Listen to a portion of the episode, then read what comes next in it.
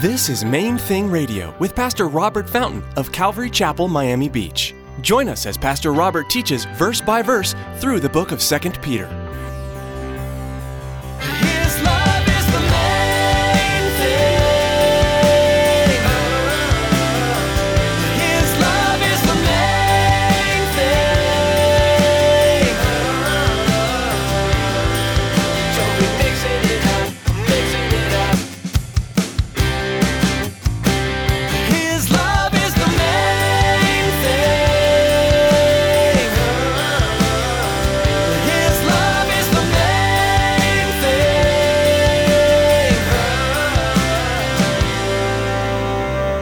How should we live in light of all of these things? I mean, since all these things are going to burn, he says, where should our efforts be focused right now?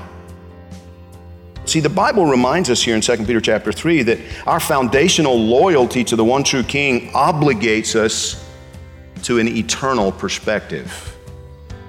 See, I'm very mindful of the fact that the United States of America probably will not exist a thousand years from now.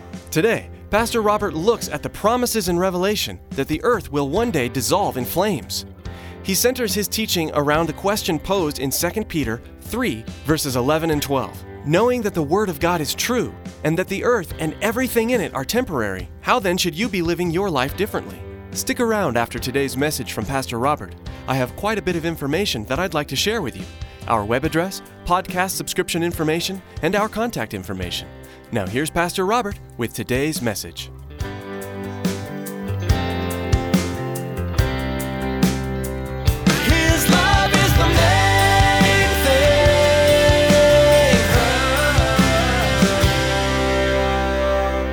I was only eight years old when I experienced my first real betrayal by somebody I trusted. And, and, and that wasn't the last betrayal I experienced. I've had several big ones along the way and a few smaller ones.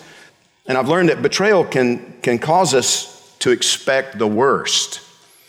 In this passage, it's easy to focus on the worst, focus on the negative. You know, this passage speaks of death and destruction, the end of the world, and it's, it's easy to miss the fact that it also promises hope and change. True hope, true change. Look with me at verse 10 starts off there 2 peter 3.10 but the day of the lord will come as a thief in the night in which the heavens will pass away with a great noise and the elements will melt with fervent heat both the earth and the works that are in it will be burned up therefore since all these things will be dissolved what manner of persons ought you to be in holy conduct and godliness looking for and hastening the coming of the day of God, because of which the heavens will be dissolved, being on fire, and the elements will melt with fervent heat. Nevertheless, we, according to his promise, look for new heavens and a new earth in which righteousness dwells. Therefore, beloved, looking forward to these things, be diligent to be found by him in peace, without spot and blameless, and consider that the long suffering of our Lord is salvation, as also our beloved brother Paul, according to the wisdom given to him, has written to you, as also in all his epistles, speaking in them of these things, in which are some things hard to understand, which untaught and unstable people twist to their own destruction as they do also the rest of the scriptures. You, therefore, beloved, since you know this beforehand, beware lest you also fall from your own steadfastness, being led away with the error of the wicked, but grow in the grace and knowledge of our Lord and Savior Jesus Christ. To him be the glory both now and forever. Amen. What Peter describes is an apocalypse, right? The earth and everything in it will dissolve. It's going to melt. Fervent heat. He, I mean, he's, he's describing global meltdown. Literally, not just figuratively, literally. According to the Bible, the end of the world will come as a sudden surprise to some people. But see, here's, here's the thing that we need to notice the scriptures are clear. It's at least a thousand years away. It's at least a thousand years away. Now, even so, we're told that it should influence our conduct today.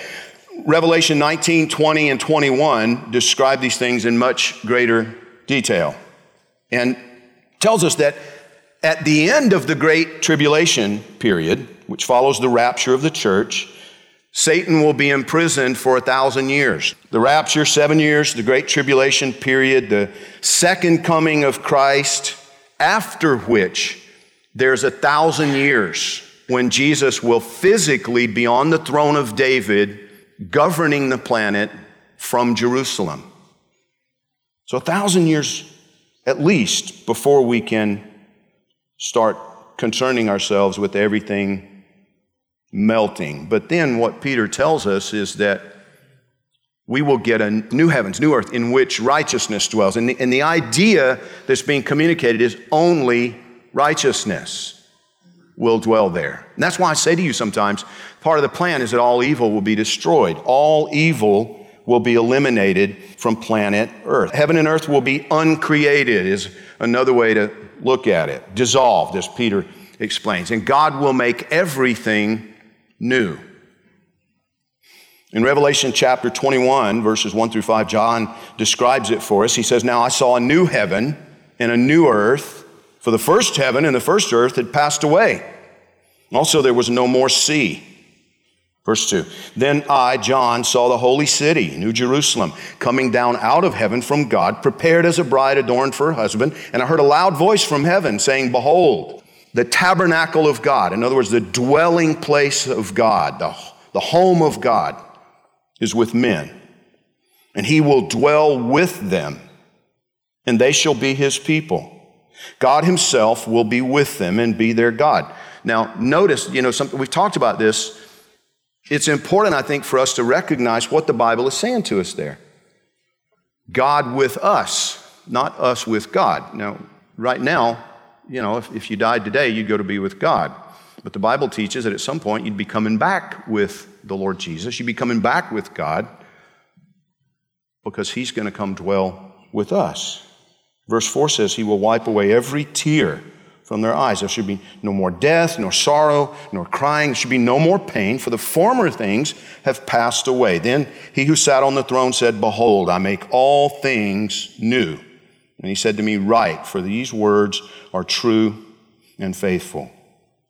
Now, going back to 2 Peter chapter 3, the Bible gives us a very practical exhortation related to these promises. In verse 11, we're presented with a, with a question to ponder.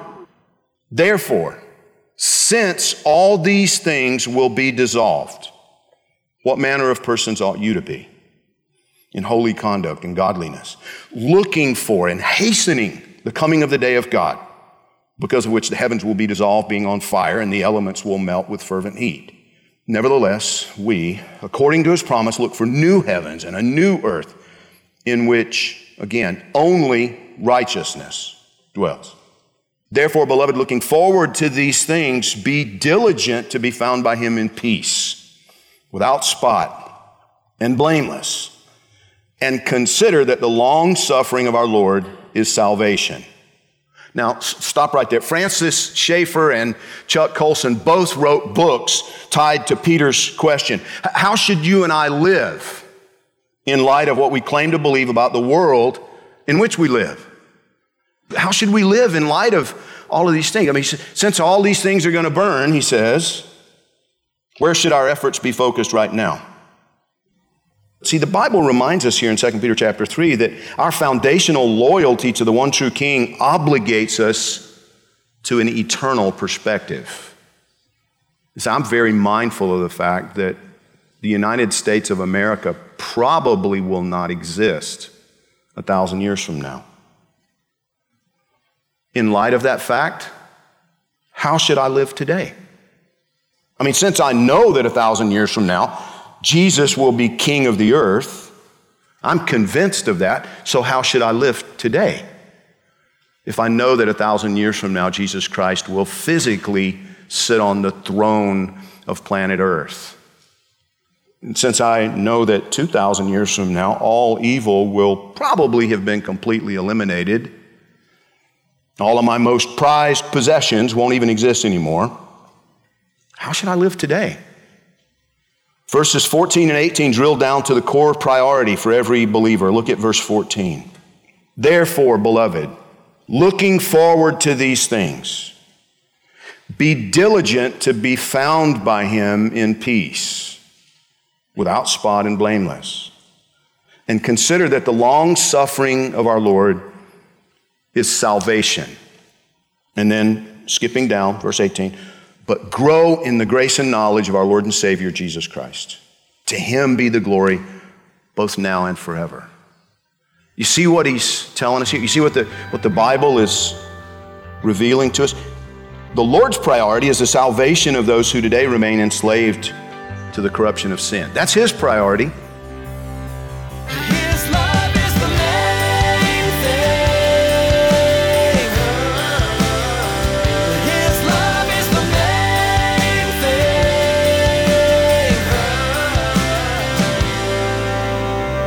thing. We are so blessed with the technologies that God has given us these days. Being able to share Bible teaching through radio is wonderful. A couple of other great resources are Facebook and Twitter.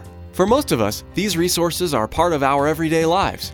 Maybe as you were listening today, someone in your life came to mind that would be blessed by hearing this message. You can share today's message on your Facebook page and Twitter feed to help spread the good news of Jesus Christ. Friends, radio is an expensive endeavor, and we want to let you know that you can help partner with us to help see Main Thing Radio continue to grow. Here's Tracy. We all know that it's vitally important to support the local church, the place we call home. But it's also very important to support missionaries. Have you ever considered that Main Thing Radio is missionary work? It is. We need your support to continue to share God's Word over the airwaves. Please prayerfully consider financially supporting Main Thing Radio. Log on to mainthingradio.com and click on the donate button. On behalf of Pastor Robert and the entire production team here at Main Thing Radio, we want to say thank you for tuning in and may God bless you. Be sure to join us again on this same station at this same time for another Main Thing Radio.